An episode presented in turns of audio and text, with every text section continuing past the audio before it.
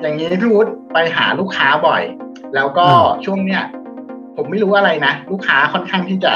นัดไปเซอร์เวย์ Wi-Fi ค่อนข้างบ่อย ทีเนี้ยในงาน survey เราก็ survey ปกติอยู่แล้วครับพี่ แล้วก็ลูกค้าเนี่ยนะครับ ก็มักจะเลือก AP คือบางเจ้าเขาเขาเขาเขาไหวกับ AP ที่มูลค่าแพงเนาะแต่ทีนี้เนี่ยสเปคเอยอะไรเอยมันดีอยู่แล้ว แต่ผมก็ค่อนข้างบอกปัญหาเขาว่าอ่า เรื่องของ coverage area เนี่ยมันได้ แต่มันจะมีประเด็นหนึ่งฮะที่ลูกค้าถามว่าเฮ้ยทำไม AP รุ่นใหม่ๆ มันไม่ทำให้มันดีขึ้นก็คือว่ากรณีที่มือถือเราเนี่ยรับสัญญาณได้ใช่ไหมครับ ไปไกลๆ AP มันก็ยังรับสัญญาณได้ แต่ทีเนี้ยผมบอกว่าพี่ระวังนะ บางครั้งเนี่ยไปไปไกลมือถือรับได้เห็นก็จริงแต่มือถือมันมักจะส่งสัญญาณกลับไม่ได้ ผมก็เลย แจ้งลูกค้านะครับ แนะนำลูกค้าว่าเฮ้ยมันมีระยะสัญญาณที่หวังผลได้อยู่นะ แต่ถ้าไกลออกไปมาก ๆ เนี่ย บางครั้งมันเห็นว่ามันเกาะได้ แต่มันส่งสัญญาณไปไม่ถึง ทีเนี้ยอยากจะถามพี่วุฒิหน่อยครับว่า เราจะมีตัวช่วย หรือว่าเราจะมีวิธีแนะนำให้ลูกค้าเข้าใจหลักการนี้ยังไงดีครับพี่เพราะว่าคือบางครั้งมันไม่ใช่แค่เขาใช้มือถือพี่วุฒิเขาใช้ ไอ้ฟิงเกิลสแกนนะครับไอ้สแกนลายนิ้วมือใช่ไหมฮะบางครั้งมันอยู่ไกลออกไป ไปเช็คเนี่ยสัญญาณที่ finger scan มันเกาะ access point เนี่ยมันเห็นนะครับอะมันเห็นว่ามันมี แต่บางครั้ง connectivity มันไม่ค่อยเสถียรสักเท่าไหร่อะผมมองว่าเป็นเป็นเนื่องจาก finger scan มันส่งสัญญาณไปไม่ถึง อันเนี้ยเรามีเครื่องมืออะไรไหมครับพี่โอที่เคจะช่วยโอเคเอ่อมีหลายคำถามปนกันอยู่ในนี้นะครับนะ เอาเอาความเข้าใจก่อนนะครับ ความเข้าใจว่าว่าอุปกรณ์ตัวเล็กนะฮะกับคุณภาพของการเชื่อม Wi-Fi เป็นยังไงนะคฮะรับผมเอางี้ผมว่าเรามาคุยเรื่องของขนาดก่อนอืมนะครับดีครับเออโอเคเออเออเราเรามักจะเข้าใจว่าถ้าขนาดโตโตๆเนี่ยมันก็คือดีกว่าเสาใหญ่กว่ากำลังส่งมากกว่าไปได้ไกลกว่านะฮะครับ เอออย่างนี้เอาเสาของ Wi-Fi จะต้องไม่ใหญ่เกินกว่านี้ ครับเป็นมันจะเป็นมันจะเป็นคำพูดที่ค่อนข้างขัดแย้งความรู้สึกว่าจริง ๆ Wi-Fi น่าจะยิ่งใหญ่ยิ่งดี อ่านะฮะใช่ครับใช่ไหมเออเสายิ่งใหญ่ยิ่งดี แต่จริง ๆ แล้วเนี่ยเอิ่มเอ่อพื้นฐานของการคำนวณขนาดของเสา มันมาจากความยาวคลื่นของของความถี่ครับนะฮะ อะก็คืออะไรเขาบอกว่าเอ่อเอ่อความถี่วิทยุเป็นพลังงาน พลังงานเคลื่อนที่พลังงานที่เป็นเป็นคลื่นแม่เหล็กไฟฟ้าเนี่ยเคลื่อนที่ในศูนย์ยากาศได้เท่ากับเอ่อความเร็วแสงนะครัฮะบผมอะแปลว่า 1 วินาทีเนี่ยแสงวิ่งได้ปื๊ดนึงเนี่ยยาวตั้งโอ้โหเป็นเป็นล้านล้านกิโลเมตรเลยนะครับ เราก็นับว่าใน 1 วินาทีที่แสงมันเดินทางเป็นล้านกิโลเมตรเนี่ยถ้าเราเอาความถี่ไปวางเนี่ย มันจะสะบัดได้กี่ครั้งนะฮะ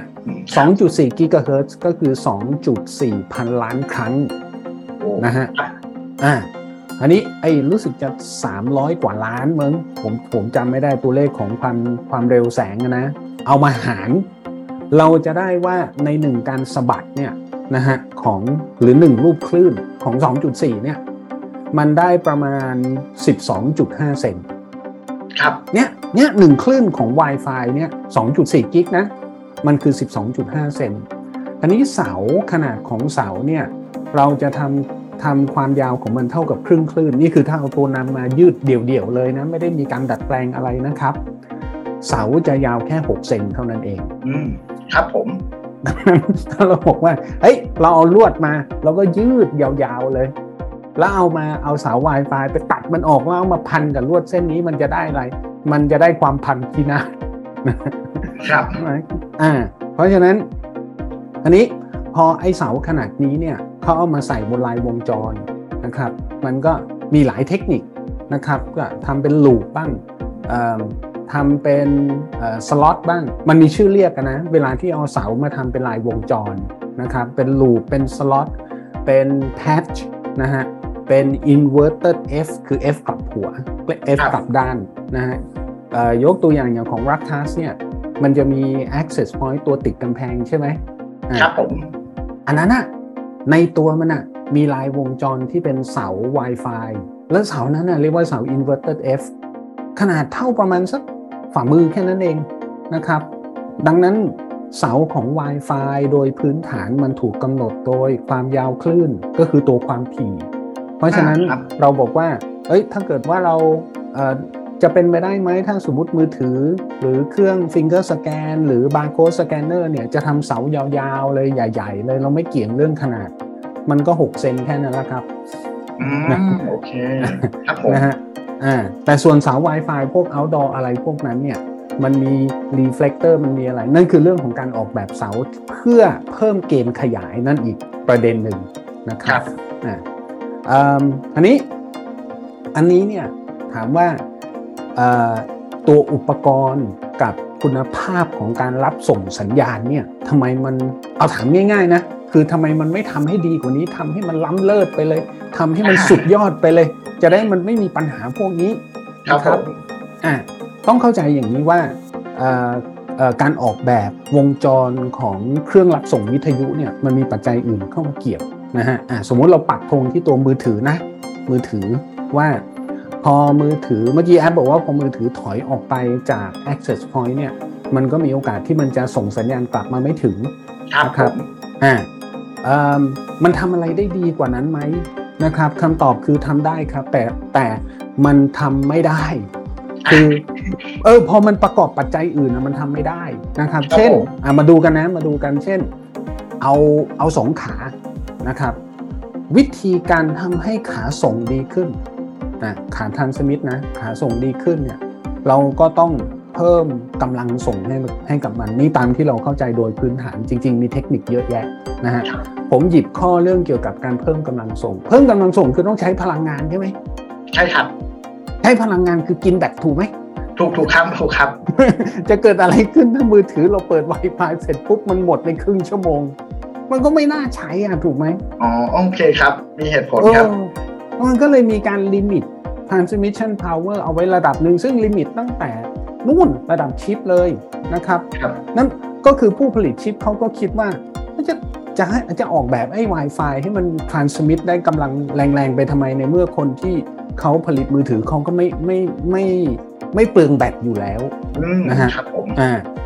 เรียกว่าข้อจำกัดไหม ไม่ใช่มันเป็นดีไซน์ นะครับมีวิธีไหนอีกที่จะทำให้การส่งเนี่ยมันล้ำเลิศนะครับ ก็จริงๆตั้งแต่สมัย 11n เนี่ยเราบอกว่าเฮ้ย stream เดียวเนี่ยมันช้านะเรามาเพิ่ม multi-stream หรือที่เรียกว่าเพิ่ม spatial stream นะฮะเพิ่ม Spatial Stream เนี่ยก็คือเราส่งข้อมูล 2 ชุด ด้วยวงจร 2 ตัวด้วยเสา 2 ชุดนะครับหรือ 3 ชุด นะถ้า 11N ก็คือ3คูณ3นะครับ3รับ3ส่ง ถ้าเป็น 11AC นี่มีถึง4คูณ4นะฮะแล้วก็เพิ่มเรื่อยๆ แต่ในโลกมือถือ 2 ก็ไม่ไหวแล้วครับ 1. เปลืองแบตนะครับ 2. วงจรมีขนาดใหญ่นะครับ 3. เปลืองที่นะครับ เพราะมือถือไอไอตัวเสา มันต้องการพื้นที่อยู่อาศัยนะครับ เสายิ่งเยอะหลายยิ่งหลาย spatial stream ก็ยิ่งต้องการเสาเยอะ มันฟิตลงในมือถือไม่ได้นะฮะอ่าดังนั้นไอ้ไอ้ประเด็นที่บอกว่าจะทำให้ spatial stream ในมือถือเยอะขึ้นเพื่อที่มันจะส่งได้ไกลขึ้นส่งได้ดีขึ้น มันก็เลยเกิดได้ในระดับหนึ่งนะฮะหนึ่งถึงสองสาม stream ผมยังไม่ไม่ไม่คิดว่าจะมีเลยนะฮะจริง ๆ มี นะแต่มันคงอยู่ในมือถือที่ออกแบบพิเศษจริง ๆนะครับแบบเป็นรุ่น top รุ่นอะไรอย่างเงี้ยนะฮะนอกจากนี้นอกจากนี้นี่เมื่อกี้ขาส่งนะฮะอันนี้ขารับ ขารับเนี่ยต้องยอมรับว่าถ้าเสาอากาศมีหลาย stream นะฮะแล้วก็มีขนาดที่ใหญ่นะฮะใส่ความซับซ้อนเข้าไปเพิ่มดีๆนะครับ เหล่านี้มันทำให้เกิดอะไรขึ้นมันทำให้เกิดการรับที่ดีขึ้นนะฮะก็เหมือนเดิม เพิ่มเสาก็เพิ่มพื้นที่นะครับครับเพราะฉะนั้นถ้าพูดในเชิงเอ่อเอานอกจากนี้นอกจากนี้โทษทียังมีปัจจัยอื่นอีกนะครับ ที่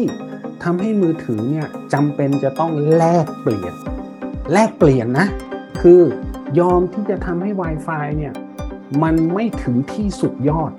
เพื่อให้ได้มาซึ่งอะไรอะหนึ่งวงจรขอนอนหลับบ่อยๆครับ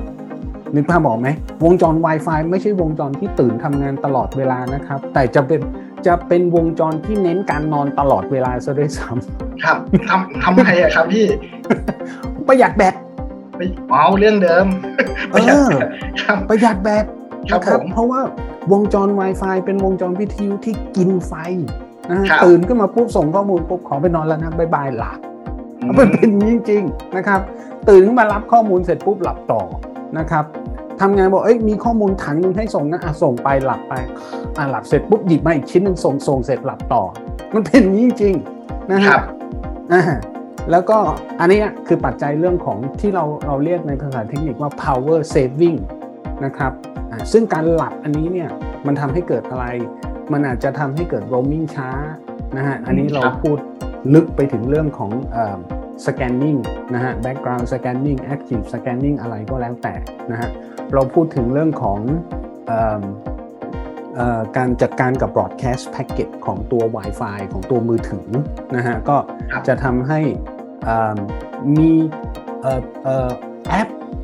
แอปพลิเคชันบนมือถือมีความไวต่อการตอบสนองด้าน network น้อยลงนิดนึงแต่คุ้มที่จะได้พลังงานคืนมาเอาเรียกง่ายๆแบบนี้นะครับอะมีอะไรอีกก็เอ่อ ตามหลักการของบรอดแบนด์ทั่วไปนะครับเราเลือกได้ว่าเราจะส่งที่ speed เท่าไหร่นะฮะที่เขาเรียกว่า physical speed นะสังเกตไหมในบนกล่อง Wi-Fi มันนี้แบบ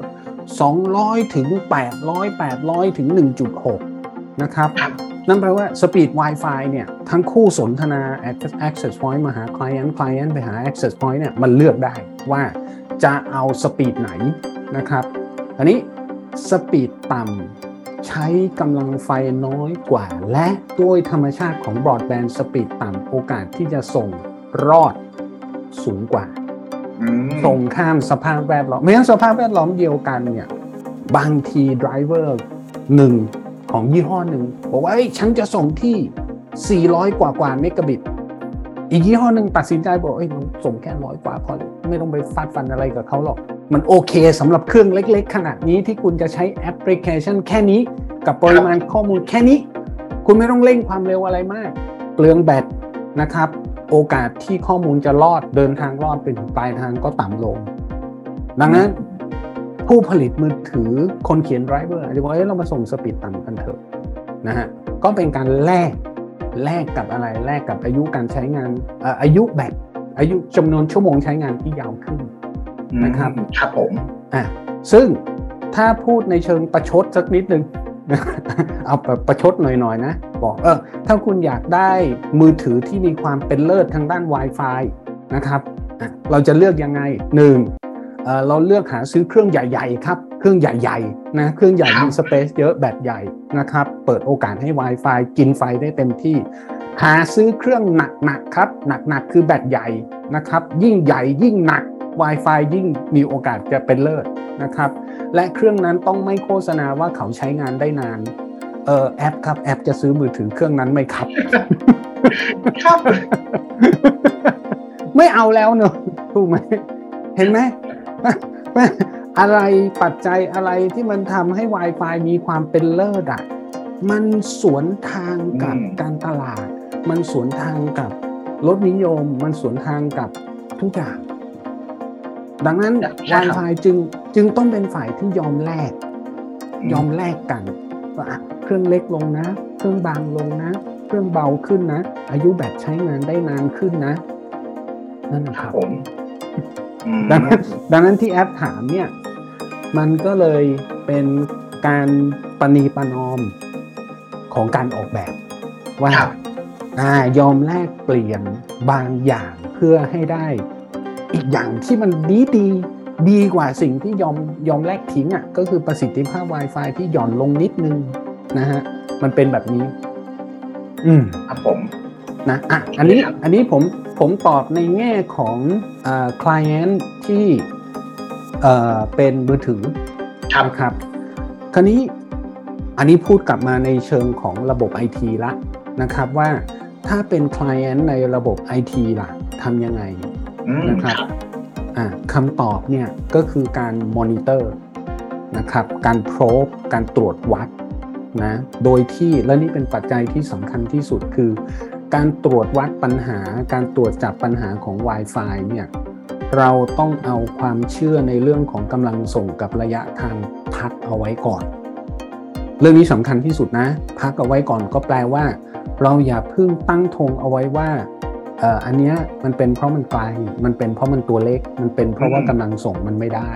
ครับผมถ้าเป็นอย่างนั้นเนี่ยขอให้สิ่งที่เราตรวจว่าเช่นเราไปดูมอนิเตอร์ของ access point นะฮะเอา SNR มานะครับเอา DB มานะครับเอา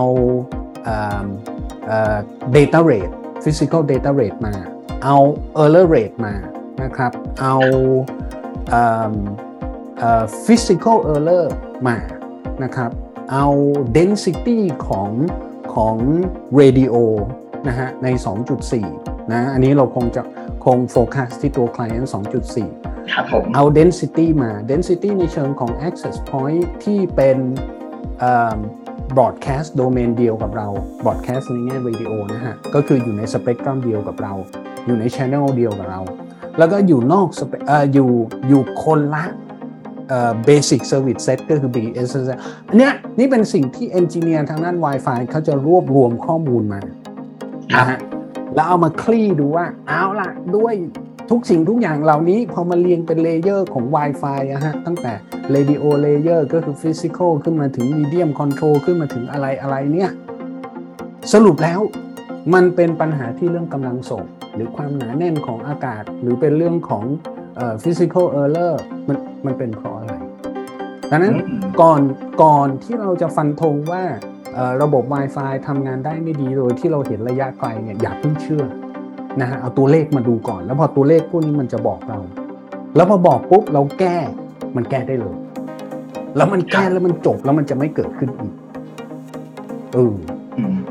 นะเพราะฉะนั้นตัวเลขที่แอปถามเกี่ยวกับเรื่องของอตัวเครื่องแตะนิ้วนะฮะครับผมอ่า finger scan เนี่ย ผมก็จะบอกให้ engineer ที่ดูแล Wi-Fi ของ site นั้นน่ะ หยิบพารามิเตอร์พวกนี้ขึ้นมาวิเคราะห์ครับ อืม ครับ อืม พอวิเคราะห์แล้วจะได้คำตอบนะที่ของเราที่ Optimus เราทำอย่างนี้กับทุก site นะฮะ แล้วพอทำแล้วเนี่ย เราสามารถชี้บอกลูกค้าได้ว่า นี่นะ เห็นไหมกำลังส่งมันไม่เกี่ยว เห็นไหมว่าเอสนาตัวนี้ของของ Channel นี้มันสูงปรี๊ดขนาดนี้ เทียบกับ Client ที่อยู่ไกลเท่ากันแต่อยู่อีก Channel หนึ่งที่ Physical Error ต่ำมาก เพราะฉะนั้นเห็นไหมว่า Client เครื่องนี้ไม่มีปัญหาเลย ทั้งๆทที่อยู่ไกลพอเนี่ยมันมันมันแสดงหลักฐานได้หมด เป็นตอนตอนเป็นฉากฉากเฮ้ยทำได้ทำได้นะฮะ